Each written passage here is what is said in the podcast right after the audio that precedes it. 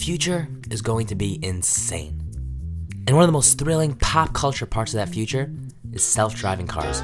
But that's not the only answer to all our transportation problems. Public transit, the responsibility of big companies, and big city policy will affect how, where, and when we move around. Hey everyone, I'm Adriel Labarsky, And I'm Danny Abrams. and welcome back to episode 3 of RTP Stories Smart Cities and the Future of Transportation. Danny, good news. It's finally happening. You mean it? Really? Yeah, buddy. Let's talk about autonomous cars. Oh boy, oh boy. This is a complicated topic in a number of ways, and there's a lot of places we could start. First, let's go back. Last episode, we talked a bit about smart cities and connected vehicles. Autonomous cars are going to take all that information that connected vehicles are learning and turn it into maximally actionable knowledge. They'll be able to process the overloads of data in ways no human driver ever can. Every megabyte of information, ranging from the destinations of other drivers to the conditions of our cars, like flat tires and cars that might run out of energy on the highway ahead of you and cause a traffic jam, to weather changes. Everything gets processed and understood, and, most importantly, acted upon. Then there are some interesting changes to solve our current biggest problems, like the solution of the huge issues associated with parking that we've mentioned a couple of times. Imagine the following scenario You've got to go to the grocery store. Your neighbor wants to go to the movies, and someone four blocks away needs to make a post office run. All of these destinations are within two miles of each other. Today, that would require three cars going in basically the same direction, parking in garages, and sitting there. Just the sitting there part of the trip is a big problem. Multiple studies have found that cars are sitting parked for 95% of their lifetime. It's a very costly statistic. It's costly when it's in your home garage, as you pay a ton for taxes and rent for every square foot of space. It costs the city money to have parking spaces instead of something more useful. And it costs the car owner money. A report by the Bureau of Labor Statistics estimates that about two of the eight hours of an average workday are spent paying off that car that you took to work. In our futuristic world, once this autonomous car picks everyone up, instead of parking and sitting and just taking up space, you can go get somebody groceries, or drive your kid to soccer practice, or maybe serve as a transportation for a medical emergency that took place closer to its location than to any ambulance. So that sounds really good, especially in the suburbs or smaller cities. But what about in the biggest cities in America, where about 80% of Americans live? I first assumed that self driving cars would be awesome here in New York, LA, Chicago. Cars adapted to life in the city that are smaller, more eco friendly, safer. It sounds perfect. Spiros Masados, an executive at Queens Medallion Leasing, one of the largest New York City taxi operators, recognizes the amount of difficulty in introducing self driving cars to major cities. He explains how hard it is to drive in a big city. it's near impossible for even a human driver to make a right turn onto or off of any major avenue in New York City. To the point where for every light change, you basically have one car that can squeeze through uh, at the end of a light, uh, uh, at the end of a green light, that can actually make a right turn with pedestrian traffic. That's going to be a key problem where uh, self-driving cars are going to have to adapt in highly congested metropolitan areas like New York City. As excited as I was, these are admittedly things I'd never personally even considered. While cars may be smarter than us, humans have one big advantage we can adapt to the environment. Humans can think about each obstacle as it happens. Autonomous cars need every obstacle to be a pre written algorithm. But for all the difficulties, Spiros is pretty high on what self driving cars can achieve, and he thinks human drivers will have a big role to play. In my eyes, the only way to safely transition from a driver run for hire vehicle economy to an automated for hire vehicle economy is to have professional full time drivers like the ones that we have on the yellow cab sector start to teach software platforms how to navigate in areas like New York City, how they can actually move and maneuver in these highly trafficked areas. And so having full-time professional drivers actually teach machine learning algorithms how to move about a city, where demand is, how to get from point to point in the most efficient way. That to me is the transition that we need. So, in Spiros' own words, self driving cars are a big opportunity anywhere. they'll just take some time and some thoughtful implementation. And this tasty challenge inspires a lot of companies to get into the autonomous vehicle game. Famously, we've all heard of what Tesla is doing, and that Google has self driving cars navigating San Francisco. But they're not alone. That's right.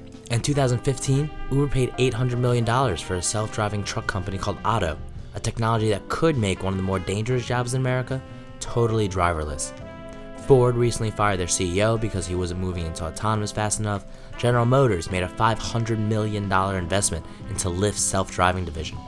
And here's Tesla CEO Elon Musk with his bold prediction.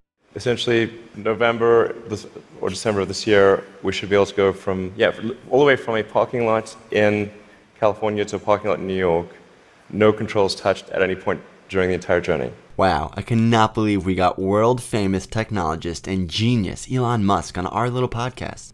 Uh, listeners, full disclosure, it's just a YouTube clip from the 2017 TED conference.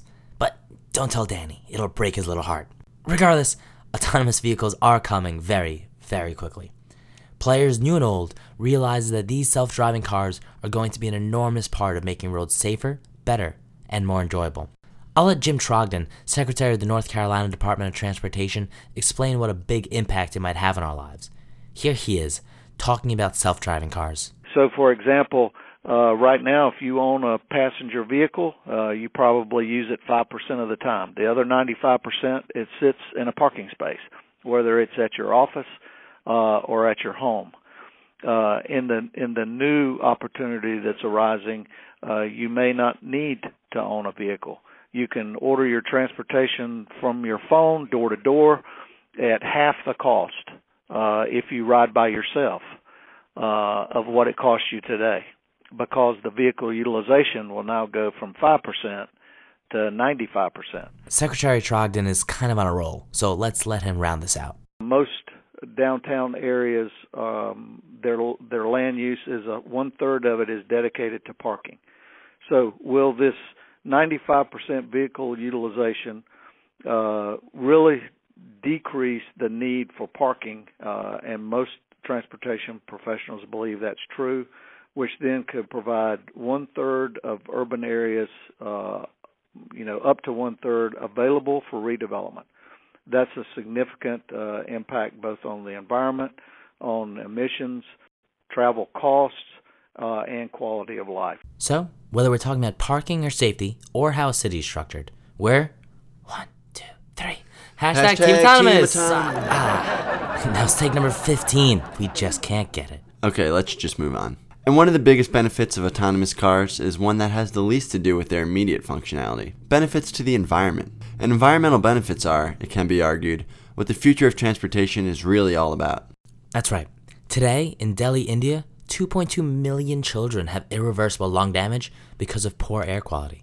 In the US, about 30% of greenhouse gas emissions can be directly related to transportation. Automobile related urban sprawl, like space dedicated to roads and gas stations, is space taken away from natural habitat. Noise pollutions, excess materials, fossil fuels, hitting deer with your car, there are a million environmental issues of modern transportation. What do we need to be thinking about when talking about transportation in the future? Well, Professor Nagui Rouphail from the Institute of Transportation Research and Education has a pretty good idea. Make life easier for pets and bikes, create more opportunity to to travel with alternative modes, build the city. So in, in my mind, any one of these and all of these strategies, and to some extent even automated vehicle. I mean, automated vehicle will be designed in such a way to try to reduce fuel use down the road. And maybe they won't be using any fossil fuel. It could be some some other form, solar or what have you. And to do this, to get ourselves off of fossil fuels, like Professor Rouphail thinks we need to, many people argue that the future of transportation is actually much of what we had in the past, long before cars came to dominate the scene. Creating ways to get around without any energy output at all is what a lot of groups are working on. Ooh, can I take this part? sure, Danny. Go for it. Thanks. I love bikes. So it makes me so happy to see that cities and private companies are both investing a lot of money into bike share programs. Can any city be a good city for bike share? I think I'm going to say yes to that because um, bike share is so flexible and, and no bike share system looks quite the same and the technologies are, are all a little bit different in some ways. That um, bike share can be really flexible. That's Trung Wu, the head of the Raleigh Bike Sharing Initiative. He's high on the feasibility of bike share, and for good reason. New York City Bike Bike Share program saw 62,000 rides in one day in 2016. That's insane.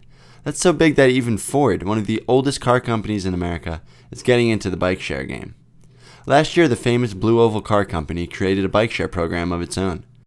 The value to a car company of having bikes available in a smart city? You guessed it, data. We found a quote from Jim Hackett, CEO of Ford's Smart Mobility Movement. We couldn't get Jim on the line, so here's next best thing. Today I have the honor of playing Jim, and it's a role that I feel can really define my young career as a quote reader. I will say that I've never heard the man speak, and that this voice is purely baseless conjecture. what we're doing differently in San Francisco that isn't being done in New York is we put telemetry on that bike. Telemetry is a form of communication, so now the bike is pinging data to us. Listen, here's the deal. The opportunity is not bikes, that's not why Ford's in it. The opportunity is data, and the data is super valuable because it tells us these invisible paths that people are taking in this complex city in terms of how they want to get around. Thank you. Thank you so much, everybody. But data is the real star of this show. Ah, data. The driver of all, uh, drivers.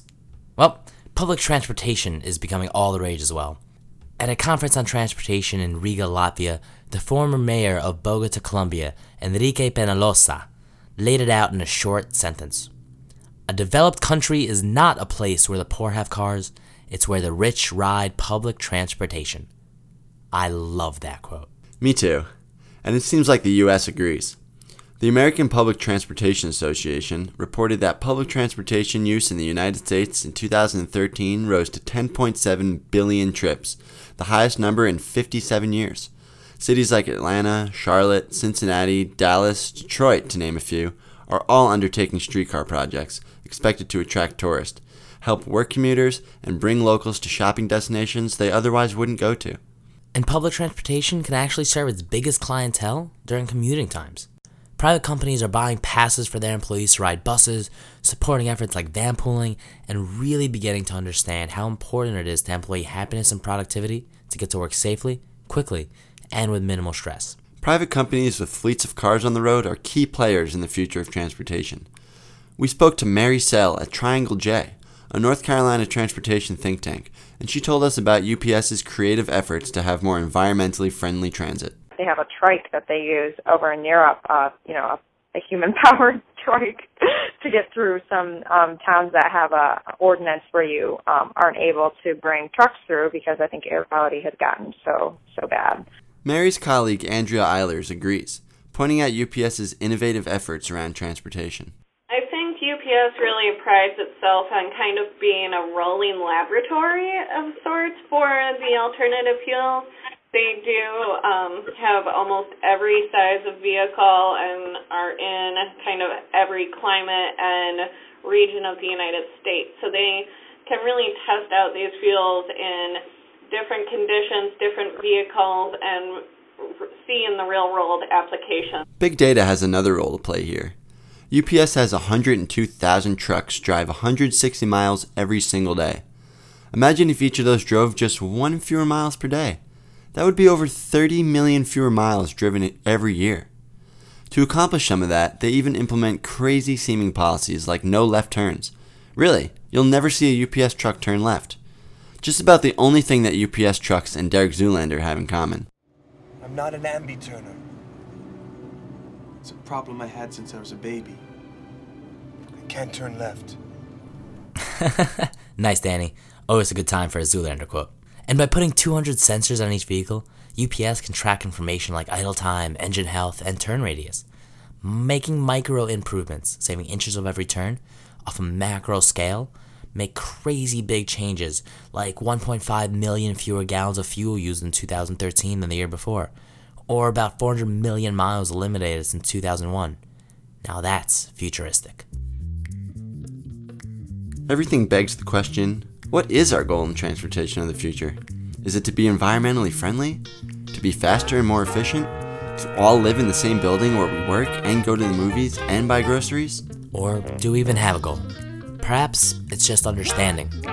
maybe we're just trying to learn how to survive another century on this fine planet Earth. And if learning is the goal, if we're looking for ways to constantly improve and iterate, we need to be thinking about how all the tools we have relate to one another.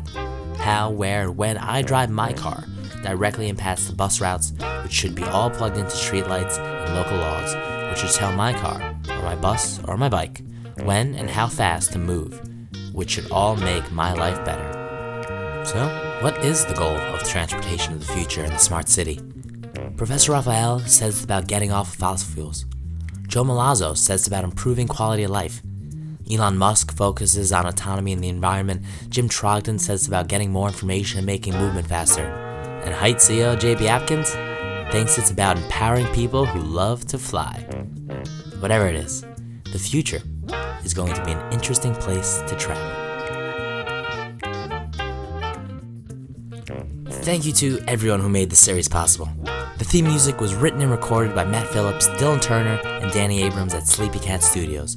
That's right, and the interlude jam you heard was provided by Russell Davis. This podcast was produced by the venerable Danny Abrams. My name is Adriel Labarsky. Thanks for listening, and safe travels.